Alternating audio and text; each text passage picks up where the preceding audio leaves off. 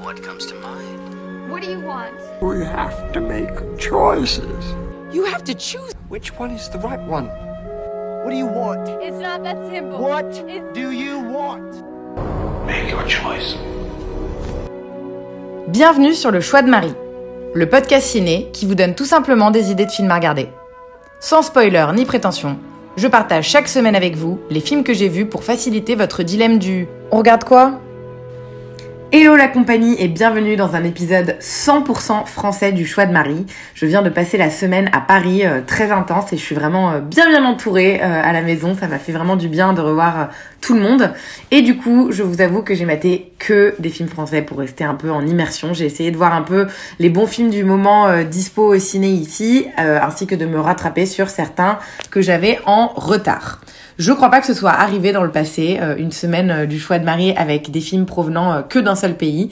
Alors voici du coup le planning de la semaine. On commence avec un drame, Un autre monde, une comédie dramatique, Rien à foutre, un film catastrophe, Notre-Dame brûle, et enfin un biopic musical, Aline. On commence donc avec le nouveau drame de Stéphane Brisé, Un autre monde. Réal très engagé, on lui devait déjà La loi du marché et En guerre, respectivement en 2015 et 2018. Celui-ci se concentre sur Philippe, un cadre d'entreprise au moment où ses choix professionnels font basculer la vie de tous, ses employés, sa femme et sa famille. Cadre performant dans un groupe industriel, il ne sait plus répondre aux injonctions incohérentes de sa direction. On le voulait hier dirigeant et on le veut aujourd'hui en fait exécutant et il est à l'instant où il faut décider du sens de sa vie. Stéphane Brisé vient donc clôturer ici une trilogie consacrée au monde du travail. Cette fois-ci, Vincent Lindon passe de l'autre côté et endosse la cravate du patron. Un rôle euh, contre-intuitif et casse-gueule qui le range a priori non plus du côté des dominés comme avant, mais euh, des apparents dominants. Je dis bien euh, apparents parce que tout l'art de Stéphane Brisé dans ce film est justement ici de montrer que dans le système capitaliste, les dominants sont toujours les dominés de quelqu'un plus haut qu'eux. Philippe est sous les ordres de Monet Guérin, euh, la directrice France du groupe, qui elle-même obéit à Monsieur Cooper, qui est le dirigeant Elson aux États-Unis, qui lui-même est sous la coupe de Wall Street. Donc on est en fait dans un cercle vicieux, une sorte de puits sans fond, un enfer sans fin de notre système capitaliste. Pourtant, un autre monde ne se réduit pas à un pamphlet politique. Le sujet du film, comme dans La loi du marché et dans En guerre, il est ailleurs. Il est dans la vie d'un quinquagénaire qui se brise face au dilemme moral que lui pose son travail. Ça donne du coup 1h40 de pure frustration et désespoir, d'autant plus pour ceux d'entre vous qui ont travaillé un peu en entreprise et qui sont bien au courant de ce genre de pression qui peut exister. On ressent parfaitement toute la pression de la vie de cadre. Maîtrise totale du sujet dans son traitement, soit dit en passant, ce qui en fait aussi sa force. Tout est subtil dans un autre monde. En dehors du titre, peut-être que j'ai trouvé euh, peut-être euh, un peu trop explicite. Les cadres serrés qui rendent, euh, qui se rendent dans certaines réunions irrespirables. La musique omniprésente et pourtant assez discrète tout au long du film. Le scénario qui ne ménage aucun temps mort. Le montage parfaitement rythmé et synchro avec l'histoire. Bref, tout. Et bien entendu, le jeu à fleur de peau des acteurs et notamment de Vincent Lindon. Il est investi comme jamais, c'est chouette de le voir passer de l'autre côté du spectre. Et il est tout aussi bon que dans ses rôles euh, où il interprète plus des victimes. On a également Sandrine Kimberlin qui est parfaite aussi, euh, très douce et éraflée à la fois. Ils ont réellement été en couple dans le passé, ces deux, et c'est peut-être pour ça qu'il leur permet, euh, qu'ils arrivent en fait à être aussi justes et expressifs, euh, chargés de tendresse en fait dans les épreuves, sans besoin de dire les choses. Ça se voit vraiment à travers des regards entre eux dans ce film.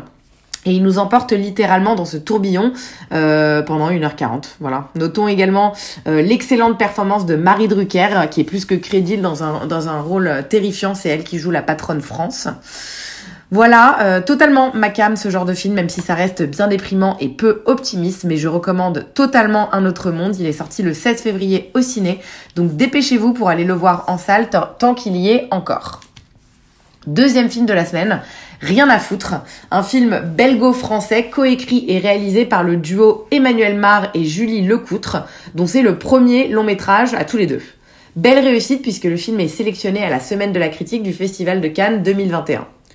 Cassandre, 26 ans, est hôtesse de l'air dans une compagnie low cost. Vivant au jour le jour, elle enchaîne les vols et les fêtes sans lendemain, fidèle à son pseudo euh, Tinder, Carpe Diem.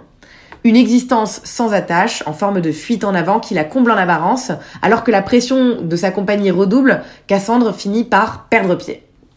C'est pas dans mon habitude de parler euh, direct des comédiens, mais là il faut dire que le film repose entièrement sur le personnage de Cassandre. Je crois qu'il n'y a pas une seule scène sans elle.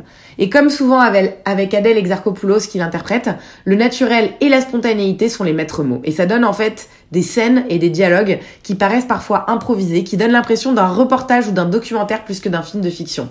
C'est vraiment extrêmement immersif, d'autant plus qu'aucune intrigue réelle ne vient s'ajouter au récit du quotidien de cette hôtesse de l'air dépourvue d'ambition apparente. On suit simplement sa vie, de vol en vol, cette jeune femme un peu lunaire, sans véritable réaction, et dont la vie personnelle entre deux vols se résume à faire la teuf et des rencontres Tinder.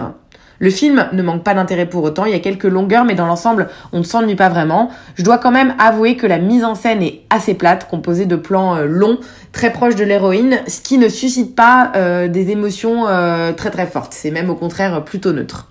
Par ailleurs, la deuxième partie du film traîne un peu. Le personnage est censé se rapprocher de ses racines, mais c'est plus fastidieux que palpitant. Bref, le décalage horaire m'a un peu fait piquer du nez euh, pendant 15 minutes du film, c'était pas euh, super dérangeant, mais c'est vrai qu'il y a quelques longueurs. J'ai apprécié aussi de découvrir les conditions de travail catastrophiques de ces hôtesses. Ça fait écho en fait au premier film euh, de la semaine qui était Un autre monde. Elles vivent en fait avec la mentalité du toujours plus, toujours plus vite. Et le tout, comme je le disais, porté par Adèle Exarchopoulos qui prouve vraiment qu'elle sait tout jouer avec une année ciné 2021 euh, exceptionnelle, pleine de rôles euh, très différents. Mandibule, Bac Nord et maintenant rien à foutre. Vraiment remarquable de bout en bout. Rien à foutre, essentiel depuis le 2 mars 2022, donc il est toujours dispo euh, pour le coup si vous avez envie de le voir, et moi je trouve que ça vaut le coup. Dernier film de la semaine au ciné, c'était euh, toujours un français, le très attendu Notre-Dame brûle. Dernier film de Jean-Jacques Hano, comme son nom l'indique, le film revient sur l'incendie de Notre-Dame de Paris d'avril 2019. Le 15 avril 2019, un violent incendie euh, se déclare dans la cathédrale Notre-Dame de Paris.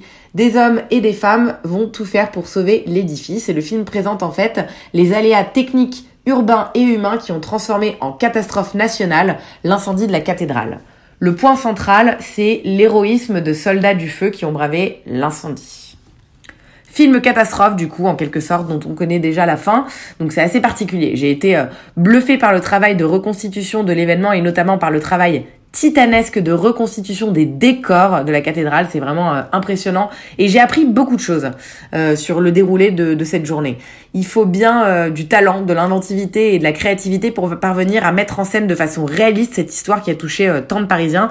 Donc vraiment, chapeau à Jean-Jacques Hano sur ce point. Par ailleurs, voilà, comme je le disais, j'ai appris beaucoup de choses, beaucoup de détails qui n'étaient pas forcément euh, connus du public. Le film relate en effet heure par heure ce qui s'est passé et respecte les points évolutifs de la situation et le réalisme de l'action des pompiers sur place. Jean-Jacques Hano, pour, préparer son film, a vraiment pris le temps d'interroger tous les pompiers et responsables présents sur place ce jour-là. Et il s'est assuré d'avoir euh, des pompiers professionnels présents sur le tournage pour s'assurer du réalisme des gestes et scènes faisant intervenir euh, les pompiers acteurs. En fait, rien que pour ça, je trouve ça ouf et je pense que tout Parisien qui se respecte doit aller voir ce film. Après, c'est presque plus un documentaire qu'une fiction. Je m'explique. On ne suit pas vraiment de personnages principaux que ce soit un ou plusieurs. C'est vraiment une galerie de personnages et d'actions qui nous sont présentés. Et j'ai trouvé du coup que le récit manquait parfois d'intérêt et d'enjeu, ce qui paraît presque ironique parce que Notre-Dame brûle putain. C'est quand même un enjeu de dingue. Mais on est moins impliqué que dans un film classique parce qu'on n'a pas en face de nous un personnage identifiable et à qui on tient, à qui il arrive des choses. J'aurais aimé en fait une trame narrative un poil plus développée avec plus de cœur et d'émotion. En dehors de ça, j'ai vraiment passé un bon moment. J'étais bien dedans et j'ai appris plein de choses sur cette tragédie. Après, est-ce que je le reverrai pour autant? Non, mais ça reste un film qui vaut le coup d'être vu, je trouve, euh, qui plus est au ciné parce qu'il est assez euh, impressionnant d'un point de vue visuel. C'était Notre-Dame brûle de Jean-Jacques Hano en salle depuis le 16 mars. Dernier film de la semaine, ça a été dans l'avion euh, de retour pour LA. Je me suis attelée à Aline, sortie en novembre chez vous, qui est coécrit et réalisé par Valérie Lemercier. Le premier que je vois d'elle en tant que réalisatrice, soit dit en passant, il s'agit d'une fiction librement inspirée de la vie de Céline Dion. À la fin des années 60, au Québec, naît Aline, quatorzième et dernière enfant de la famille Dieu. Dans cette famille où la musique est reine, Aline se découvre un véritable talent pour le chant. Le producteur de musique Guy Claude, lorsqu'il entend cette magnifique voix, n'a plus qu'une idée en tête, faire d'Aline la plus grande chanteuse du monde. Entre le soutien de sa famille et son amour avec Guy Claude, Aline va devenir l'une des plus grandes stars planétaires de la chanson. J'avais entendu un peu de tout sur ce film, du bien comme du moins bien, donc j'avais pas forcément de très grandes attentes. Mais déjà, j'ai trouvé qu'il fallait pas mal de couilles de la part de Valérie Lemercier pour tenter de, de, mettre en fait ce projet à jour, de le porter de A à Z et de réaliser un biopic sur une personnalité vivante sans son autorisation. Donc rien que pour ça, le projet mérite d'être salué. Ensuite, j'ai été agréablement surprise par le ton du film. Valérie Lemercier, elle a joué dans tellement de comédies, elle a un tel potentiel comique qu'on pourrait presque croire qu'Aline va être une parodie. Eh bien pas du tout. Ce serait vraiment faire un grave contresens et loin, elle est vraiment très très loin de se moquer de la chanteuse québécoise. Elle signe au contraire un biopic bienveillant, dépourvu de toute ironie et au contraire très très touchant. Alors que pourtant, il y a quand même matière à moquerie dans la carrière de la chanteuse, son goût pour le kitsch, le bling bling, mais aussi son répertoire qui est désespérément sirupeux. L'ennui, c'est que le film est presque tellement bienveillant qu'il en devient chiant. On sent en fait qu'il y a un véritable refus de toute dramatisation de la part de Valérie Lemercier. Il n'y a pas de méchant dans le film, ce qui fait que le film n'a tout simplement pas d'enjeu. Tout se déroule dans une lente et interminable chronologie qui relate les faits étape par étape euh, dans la vie de la chanteuse, quasiment sans aucune encombre. Du coup, c'est difficile d'être à fond dedans parce que dans un film, il faut un personnage qui a un objectif et des obstacles. Là, honnêtement, ça reste assez plat. La vie de Céline Dion, elle n'a pas été méga compliquée. Le film repose donc entièrement sur Valérie Lemercier qui est époustouflante de charisme, de présence et de justesse. Elle a reçu le César de la meilleure actrice pour ce rôle, on le comprend bien. Et rien que pour ça, je trouve que le film doit être vu. Voilà du coup pour Aline qui est plus dispo en, salle à ce stade en France, mais euh, que vous pouvez trouver en VOD sur Canal, Apple TV, YouTube, Orange, Amazon et Universiné. Je suis pas sûre de Marocco dessus, je suis contente de l'avoir vu, j'ai passé un beau moment malgré le manque d'enjeux forts, donc euh, voilà, je vous laisse un peu vous faire votre avis en fonction de ce que cette critique a suscité chez vous. Et voilà, on s'arrête là pour cet épisode 100% parisien. Retour à LA depuis hier, d'où le retard dans la publication de cet épisode. Je vais très sûrement aller voir Batman euh, dès cet après-midi et on reprendra les bonnes habitudes américaines. J'ai passé une merveilleuse semaine, euh, je réalisais pas à quel point Paris me manquait et je repars avec un petit pincement au cœur. Et surtout, quel bonheur ces salles de ciné, quelle richesse d'avoir des films un peu partout, c'est vraiment euh, fou. J'aurais encore pu aller voir, je pense, deux ou, trois autres films cette semaine, mais bon, les copains d'abord. En tout cas, merci pour votre et à la semaine prochaine pour un nouvel épisode.